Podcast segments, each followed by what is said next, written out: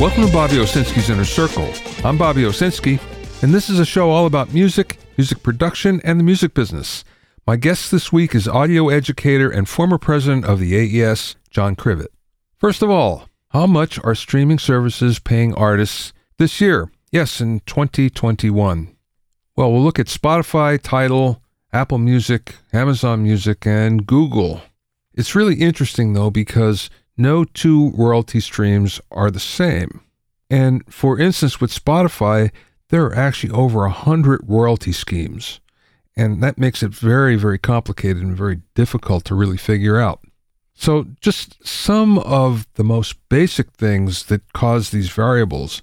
For one, it's the listener's country or territory and how much the listener pays. So, for instance, in the US, it's $10, but in India, it's only $2. So if you get a million streams in the US, you're making a lot more money than you are in India because they're not paying as much. Then another thing is whether the listener uses the freemium tier, which is the ad supported version, or do they use the paid subscription version? And that actually makes a huge difference. Something brand new from Spotify is something called a promotional stream. So Spotify will promote your release, but in order to do that, you're going to have to take a lower royalty. I don't know if this is worth it or not. There are a lot of pros and cons to this. But for the most part, paying for it in your pocketbook. Next comes the currency or inflation for each territory. So what happens is the rate may change because the currency is either overvalued, undervalued, valued just right. But every month, even though the user is paying the same amount, it might be worth less to you in what gets paid out in royalties. And finally, is what is the negotiated rate that you have with your label, if you have one, or a distributor for that matter? You're potentially going to be sharing some of that with the distributor, but if you're signed to a record label, they may be taking as much as 80%. So you could actually bring in a whole bunch of money and not see all that much. But we do have some averages of what you can make. Now, this is for a million streams. Remember that a million isn't what it used to be. It only sort of gets us in the ballpark. And that's when people started to take notice, but it's not the big deal as it was with sales. If you sold a million physical CDs or vinyl records, then that was a much bigger deal because people were paying a lot more for it. So a million streams aren't what you think. That being said, they're kind of a good measure here. With Amazon Music, a million streams will get you about $5,000. Apple Music, it's somewhere between $5,000 and $5,500. With Google Play, or now it's called YouTube Music, $12,000. Big change there. With Pandora, it's only 1400 And YouTube, just a little better, 1700 How much does Spotify pay out? Well, somewhere between $3,000 and $6,000 per million streams. Now, something that's coming that may change things is what they call the user centric model. And the user centric model is going to be adopted this year by Deezer and Tidal what that means is if somebody listens to your song over and over and over again, more of the money that they're paying in to the platform is getting paid out to you. The way it is now, it goes into a big bundle and it depends on your market share. But this is strictly on streams. So, will this be better or worse? We don't know yet, but we're going to find out soon. Just remember that potentially you can make a lot more money from streaming than you ever could from physical product because you're eliminating all the costs involved. Also, a stream keeps paying over and over. Every time someone listens to it, you get paid, while a physical product only pays you once.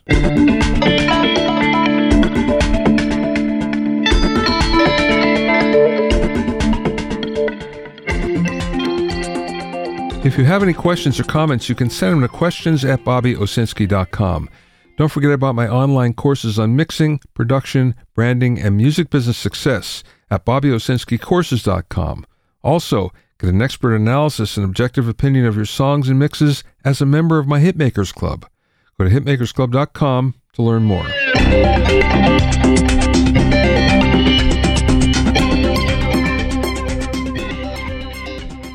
Now, we're hearing so much about spatial audio as being the savior of the music business and the next frontier of audio. Maybe it is. We've heard this before. But that being said, it does have some other uses. And one of the best is in offices.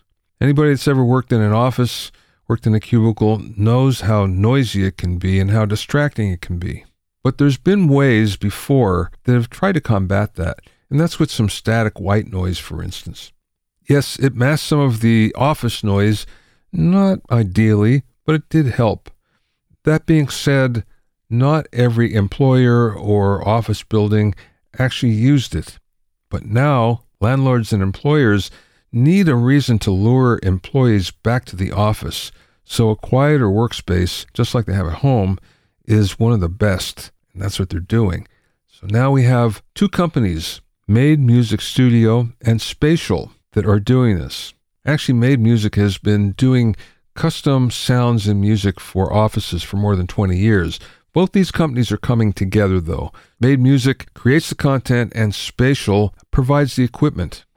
One of the first to do this is the AT&T Global Headquarters, and what they're getting is soundtracks that change with the flow of the day. Now, again, this is immersive, so it's pretty cool. They're getting ambient music, and it changes to water, and it changes to chimes, and then to bird chirps. What they say is there's three types that they specialize in welcome ambience, which is perfect for office lobbies, for instance, focus ambience, which centers your attention, and energizing ambience, which is for high traffic areas like hallways or retail store or even transportation hubs. But it's been found that one of the best places for this is in hospitals. And the reason why is it decreases the stress for patients. So I'm not sure if spatial audio for music will ever catch on in a big way, but spatial audio is going to catch on in many other places. Virtual environments, for instance. Museums, you're going to hear it. And also office buildings and hospitals. That's a good thing.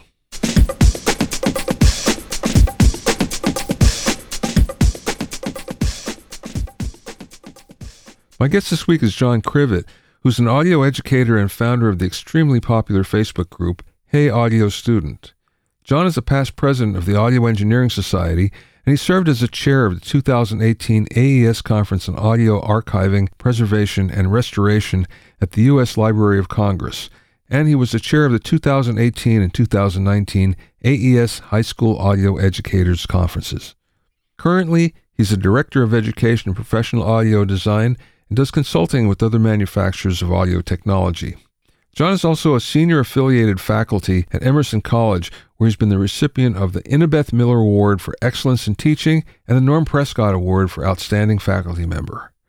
During the interview, we talked about the not so obvious audio jobs, John's Hey Audio student community, conducting audio manufacturer factory tours, and much more.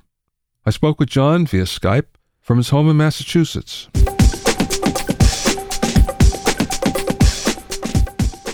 Let's just go back to the beginning. Tell me about your starting in the audio business. I got out of college. I went to college at the University of Michigan and I studied uh, American literature and history. But while I was there, I was in a band and I loved, even more so, I loved. And so uh, I got out of school and I did a few different things. I managed a record store that was owned by the mafia. Um, I got into advertising and I was four years out of school and the fall came and I'm Jewish. I'm not particularly religious, but, um, you know, the Jewish New Year comes in the fall. My birthday comes around that time. School starts that, that time. And I thought, you know, I, I just wanted to sort of get out of my workday and go to the, uh, the, the services for, uh, Rosh Hashanah. And again, I'm not very religious, but uh, I was just sitting there. And the whole idea is that you eat apples and honey and you give thanks to something that's good. And I thought, what's the best thing in life? What's something that's really wonderful that I should celebrate? And the Hebrews wafting over me, I don't really, uh, I don't really uh, remember much. Um, and I'm just kind of thinking, and I'm thinking the greatest feeling, and I don't know whether any of your listeners will relate to this, uh, or maybe Bobby, you'll relate to this, but it's the feeling you get when you hear a piece of music and you have to hear it again and again and again and again, and you play it until everybody you lives, everyone you live with hates your guts. so uh, I was thinking about that. Ten days later, is the second part of the Jewish New Year. It's called Yom Kippur, where you atone for your sins. Again, it, I'm not religious. I don't, I don't even believe in God, but I, I, uh, I'm just doing this human thing, which is thinking about life. And the Hebrews wafting over me once again. And I am thinking about what did I do wrong? And I think it's that I go to work in a, in a firm that does advertising and I literally look at the clock and I wish time away. I wish I was back doing something that was more interesting and more meaningful to me. So, um, uh, you know, you'd look at the clock and you'd see it's 3.30 and you'd say, come on, big hand, move a little faster. Let's go. And, um, so I realized I needed purpose in my life. So to make a long story short, I bought a Tascam 388, which is this, this, uh, machine that has these seven and a half inch or seven inch reels and, and, uh, together with a board. And I was just going to record anybody and everybody. And I started by charging next to nothing. And all kinds of people would, I put an ad in the back of the Boston Phoenix. And this is 1988, the fall of 1988. And everybody answered my little ad in the back. And uh, they would come in and I would have all kinds of folks. And I kept raising the rates and raising rates. And every time I'd raise the rates, more people would call. And um, I was, I just remember I made 200 bucks one week and I was so excited. I made 300 bucks and 400 bucks. And then I started licensing original music to companies that made interactive software. And I was doing uh, kids music and Christian music and all kinds of things from all around the world. Uh, it was probably, you know, a demo studio in 1988. Uh, I was really excited about it. I figured that w- there were a lot of people that couldn't afford uh, a, a, big recording studio, but they could afford a, a demo studio, and was it was before people could do these things on their phones, and uh, I just kept raising it and raising it, and more people would come. I moved it into an office building. I kept sort of upping my game and doing different things. I was really enjoying it. I did, I was in a, an area that had a lot of high tech. So I was working for companies like Oracle and doing all kinds of things with intranets and, and 8 bit recordings because memory was very expensive, even to companies like Oracle. And, um, uh, someone asked me about teaching and I started teaching at a school. Probably I didn't know enough, but I just started doing it. And, um, that was great. Uh, my department chair said, John, you're going to be our faculty advisor of our new AES student chapter. New, uh, and I thought, oh boy, this is going to be the worst thing that ever happened to me. People are going to realize how little I know, the, and they're going to discover the big Swiss cheese holes in my uh, understanding and my training in audio. And um, I'll tell you, what I learned was that curiosity is the most powerful tool in anything. And I just in, started inviting people I was curious about to all these co-curricular after school events. And I had the first person I had was Don Puluse, a, mm. fellow I knew who was the who had been the uh, the dean at the Berklee College of Music, and before that, a legendary uh, recording engineer, recording people like Sly and the Family Stone and Chicago and Bob Dylan uh, Don came and he spoke to students about his career uh, working for CBS Records. Uh, I had a, a, very small company with uh, three employees come in and talk about how you could ma- you could use their software to master entirely in the box, and everybody kind of snickered and laughed at them. And that company was iZotope. Mm. And they went on to hire one of my students as their fourth employee. And now they've got hundreds of people and they're influencing everything that we do in mastering. Brilliant folks over there in Cambridge, Massachusetts. Uh, I had uh, a special agent from the FBI come in and talk about forensic audio and, and surveillance uh, and what kinds of tools the FBI was using. uh, I was doing all kinds of things. I started doing this event called the Boston Area Definitive Audio Student Summit, which was known as Badass. Uh, I had some concern that the AES mucky mucks would think that it would be a little too, um, I don't know, ribald a name to to use with a, such a, an important society, uh, but they all liked it. I had this event that I ran for about seven years that had from I think 2007, uh, where we had about four to 500 college audio students from all over the U, all over the Northeast mostly. And we would do kind of a miniature AES convention where we'd have workshops, tutorials, presentations, uh, exhibitions, panels, sound trucks, all kinds of things were there. It was really cool. And, um, you know, we would really encourage students to then take the take the leap of faith and go to the AES convention. Uh, people from AES kind of noticed it. I was invited to join the AES Education Committee, which I thought was kind of cool uh, to meet other educators and understand what they were doing in their pedagogies and curriculums. Uh, and fascinating. Um, uh, I was asked, uh, there was a new AES president coming, and the AES president chooses all the committee heads.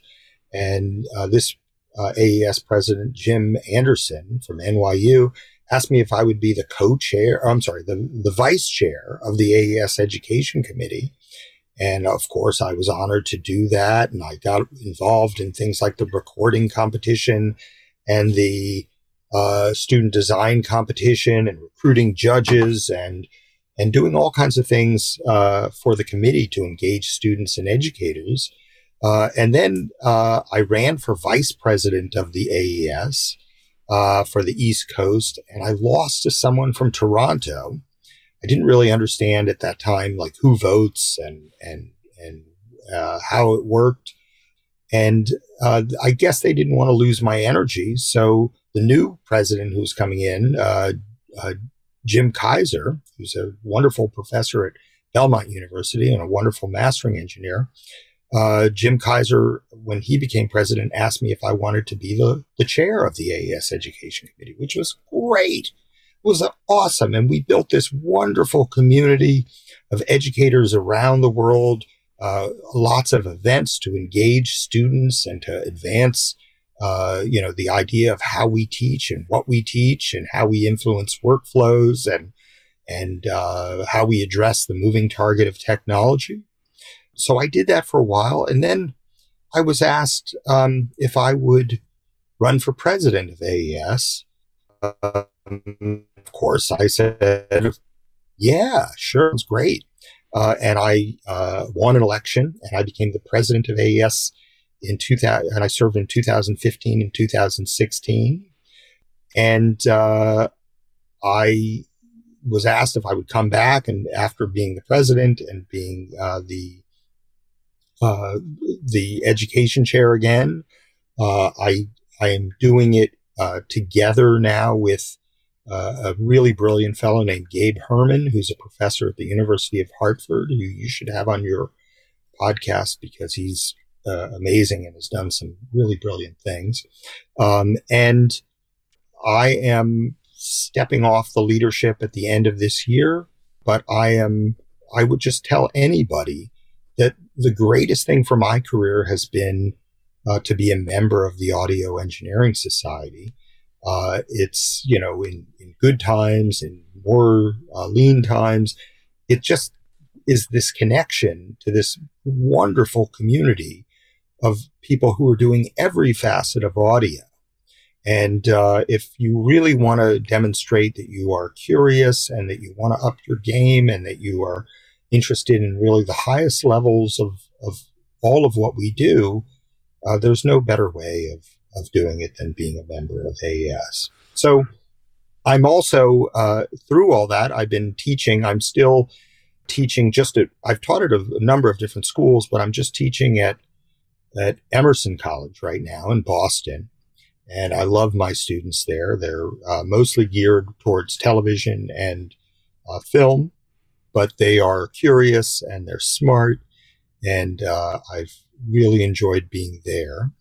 About, well, I, I do some consulting for, I'd say uh, right now, nine different companies that uh, are in the audio uh, field, uh, doing all kinds of uh, connecting to educators and making sure that uh, some of their great technology uh, winds up in classrooms and in pedagogies and in curriculums and on syllabuses. And uh, I, I guess I think of myself as a bridge builder. One last thing, I have a Facebook group that I started about seven and a half years ago. It's called Hey Audio Student. It's got about 33,000 members, uh, which isn't a huge number for uh, the internet but I'm getting a pretty good rate of engagement. So, you know, uh, this summer, I think we were up to like 79% of all the members had been engaged within the last month or the last 28 days. Well, I want to get to that uh, more yeah. in a second, but I saw that you have a number of outstanding teacher awards. Uh, well, you know, anyone can buy those. I'm kidding.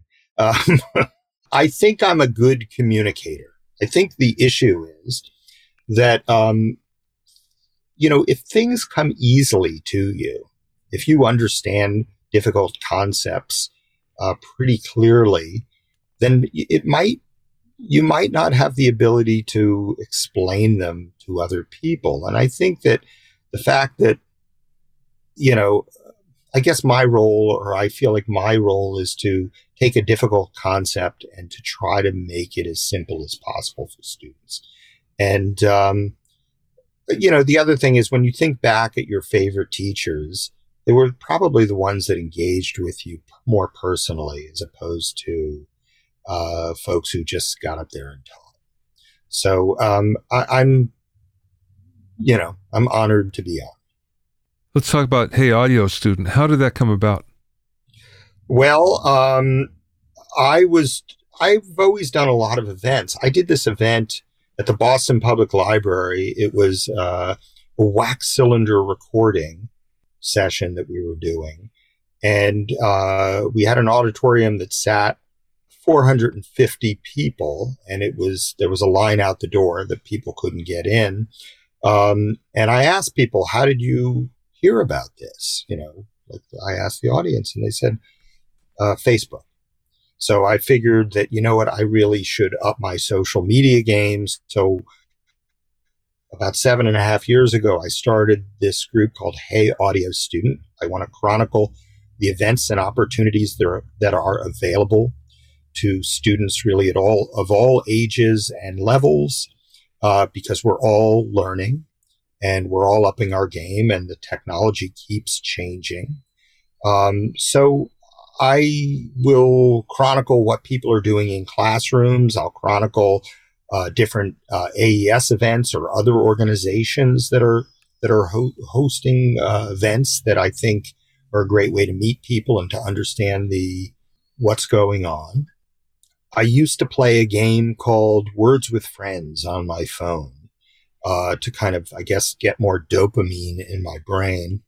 And now instead, I repost job leads that I see. So I'm constantly looking for job leads and internship opportunities, and I throw them up on Hey Audio Student just kind of mindlessly. Some days I might have 70 or 80 or 90 job leads up there. Really? Uh, wow. Yeah.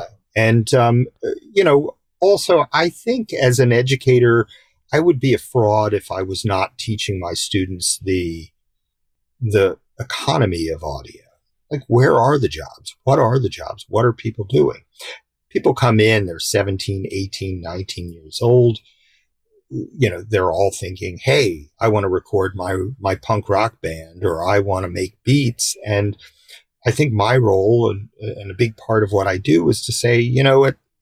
That's not impossible with an audio degree, but, but, but here you like sports too. Maybe you'll hold a parabolic microphone at a at a New England Patriots football game and make five hundred dollars, or you'll uh, be making podcasts, or you'll be uh, doing sound design, or you know, lots of different kinds of things that people are are doing uh, for wonderful, sustainable careers. And that's kind of what I'm uh, trying to educate folks about.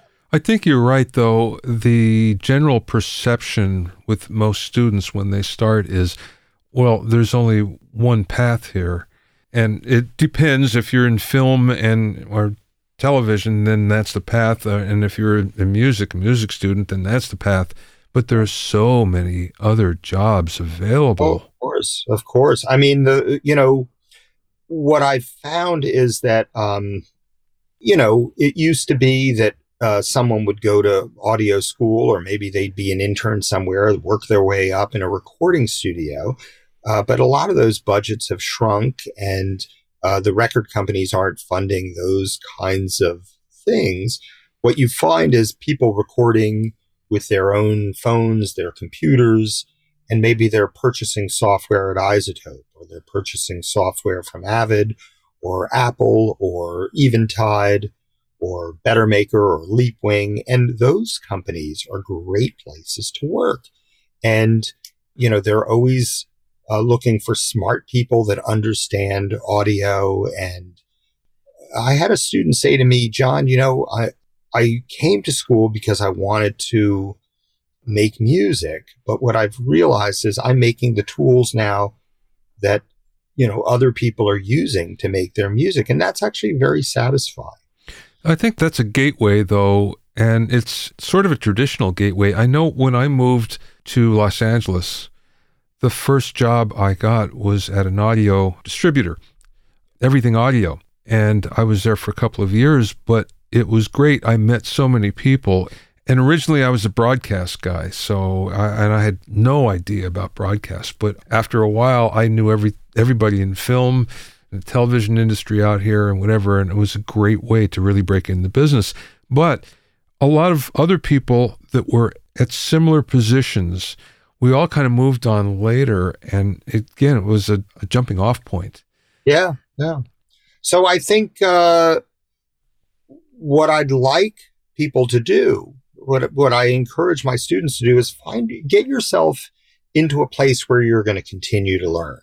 I think a lot of people have this false idea that you're going to go to school for 4 years study audio and come out and be exactly the same person, the same expert for the next 40 years until you retire and that's not really the case. You're going to continue to grow, continue to learn.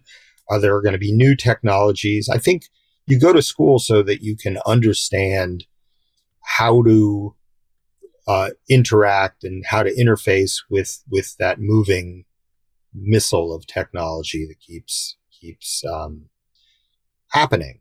And so, I think if you can find yourself in a place like uh, an ESPN as opposed to a basement pot, mo- pot smoking recording studio, you're probably more likely to, to keep learning and to keep availing yourself to new technologies and understanding broadcast standards, which is important. Yeah, one of the things that I've found is a lot of people will go to school and then they'll go back to where they came from and become a big fish in a small pond. And that's not exactly the best career path because really you'd want to be a small fish in a big pond working for somebody who's really big and learning from them and, and that propels you very quickly but it's hard to get that across sometimes well that's why that's a really excellent point and that's why a lot of students come out and they feel like hey i've got to i've got to convey that i'm an expert that i know everything about these kinds of microphones or these kinds of optical compressors. And, and the truth of the matter is that, you know, folks a little older are going to look at someone who claims expertise and think, eh, you can't really be an expert when you're 22 years old. But I think what's more impressive to folks like us, Bobby, is the, is is curiosity. So again, I go back to that. When a kid says, "Hey, you know what? I just, you know, I'm in my junior year of college. And I'm just trying to learn everything I possibly can.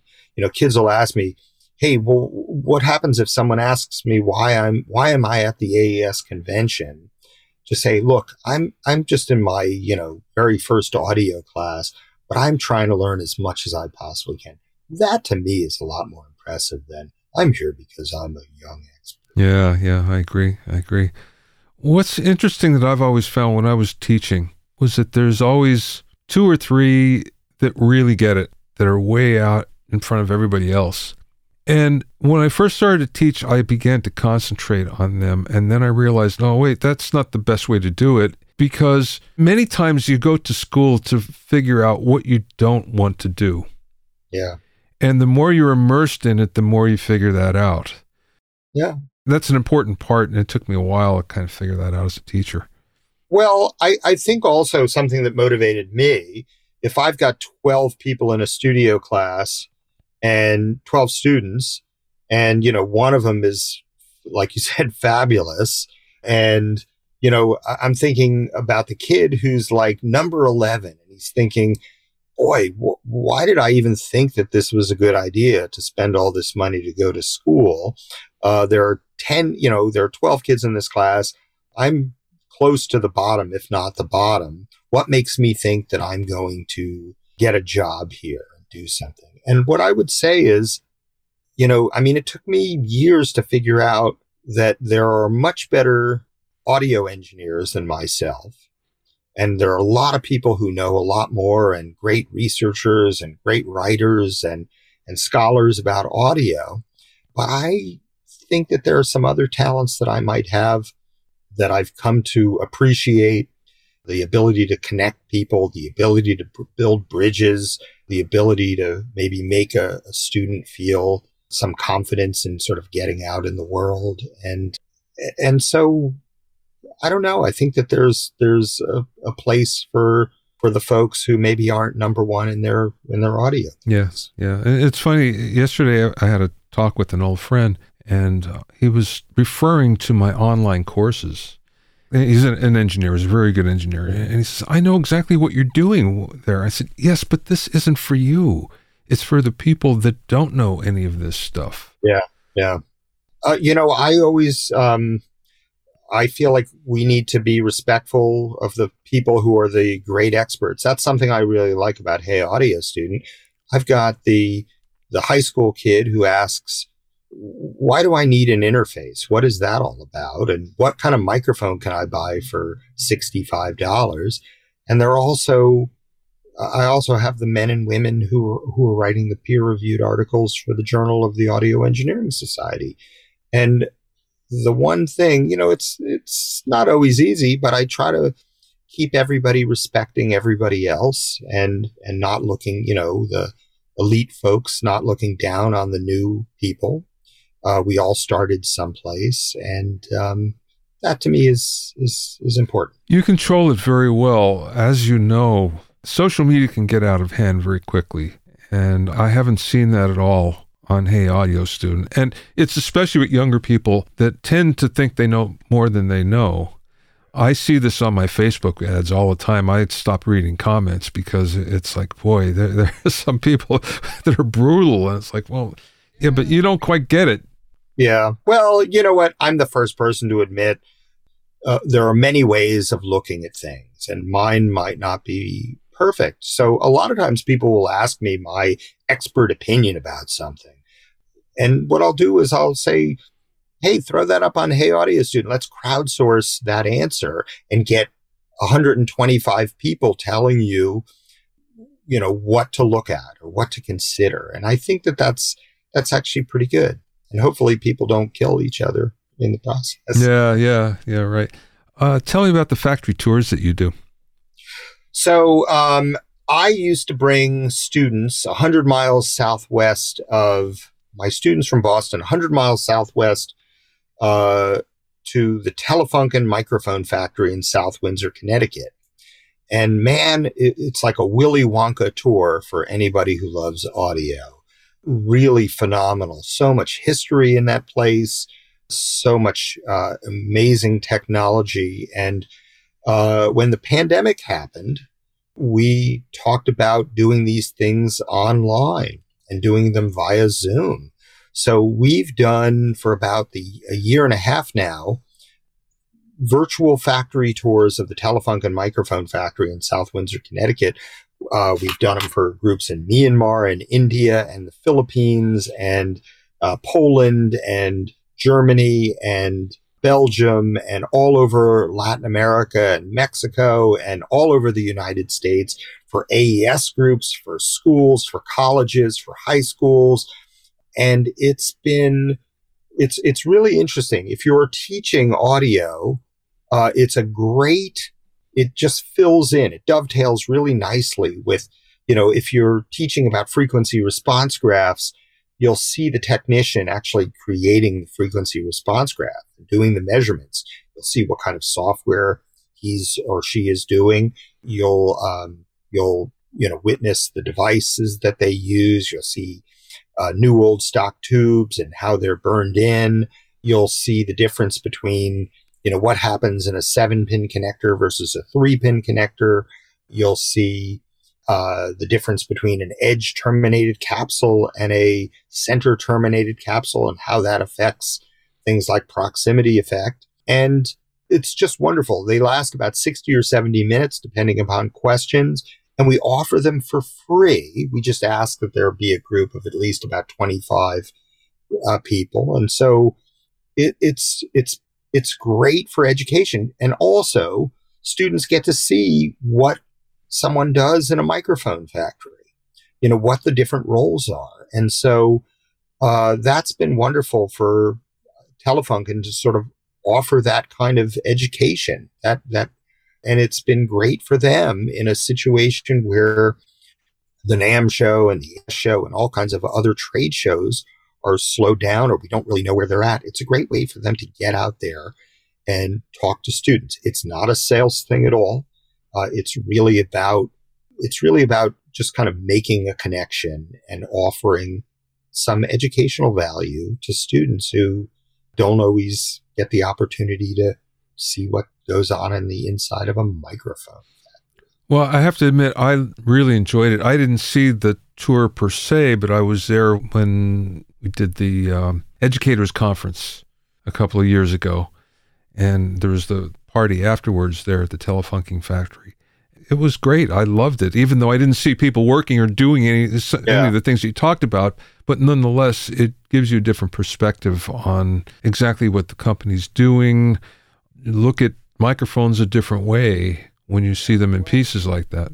Absolutely. And, you know, to see microphones that are close to 100 years old and to understand how the technology has changed, um, you know, what what you have there at Telefunken is a is a company built out of passion. These guys are making microphones not because some corporation thinks it's a biz, you know, it's a business and they have to make money for stockholders. It's about a love of microphones and always upping the game and always doing something great and paying a lot of attention to history and uh, that's a really cool place. I think that they're doing an amazing job there, and it's wonderful to be able to build a bridge between Telefunken and and uh, the academic world. Yeah, definitely. Last question, John.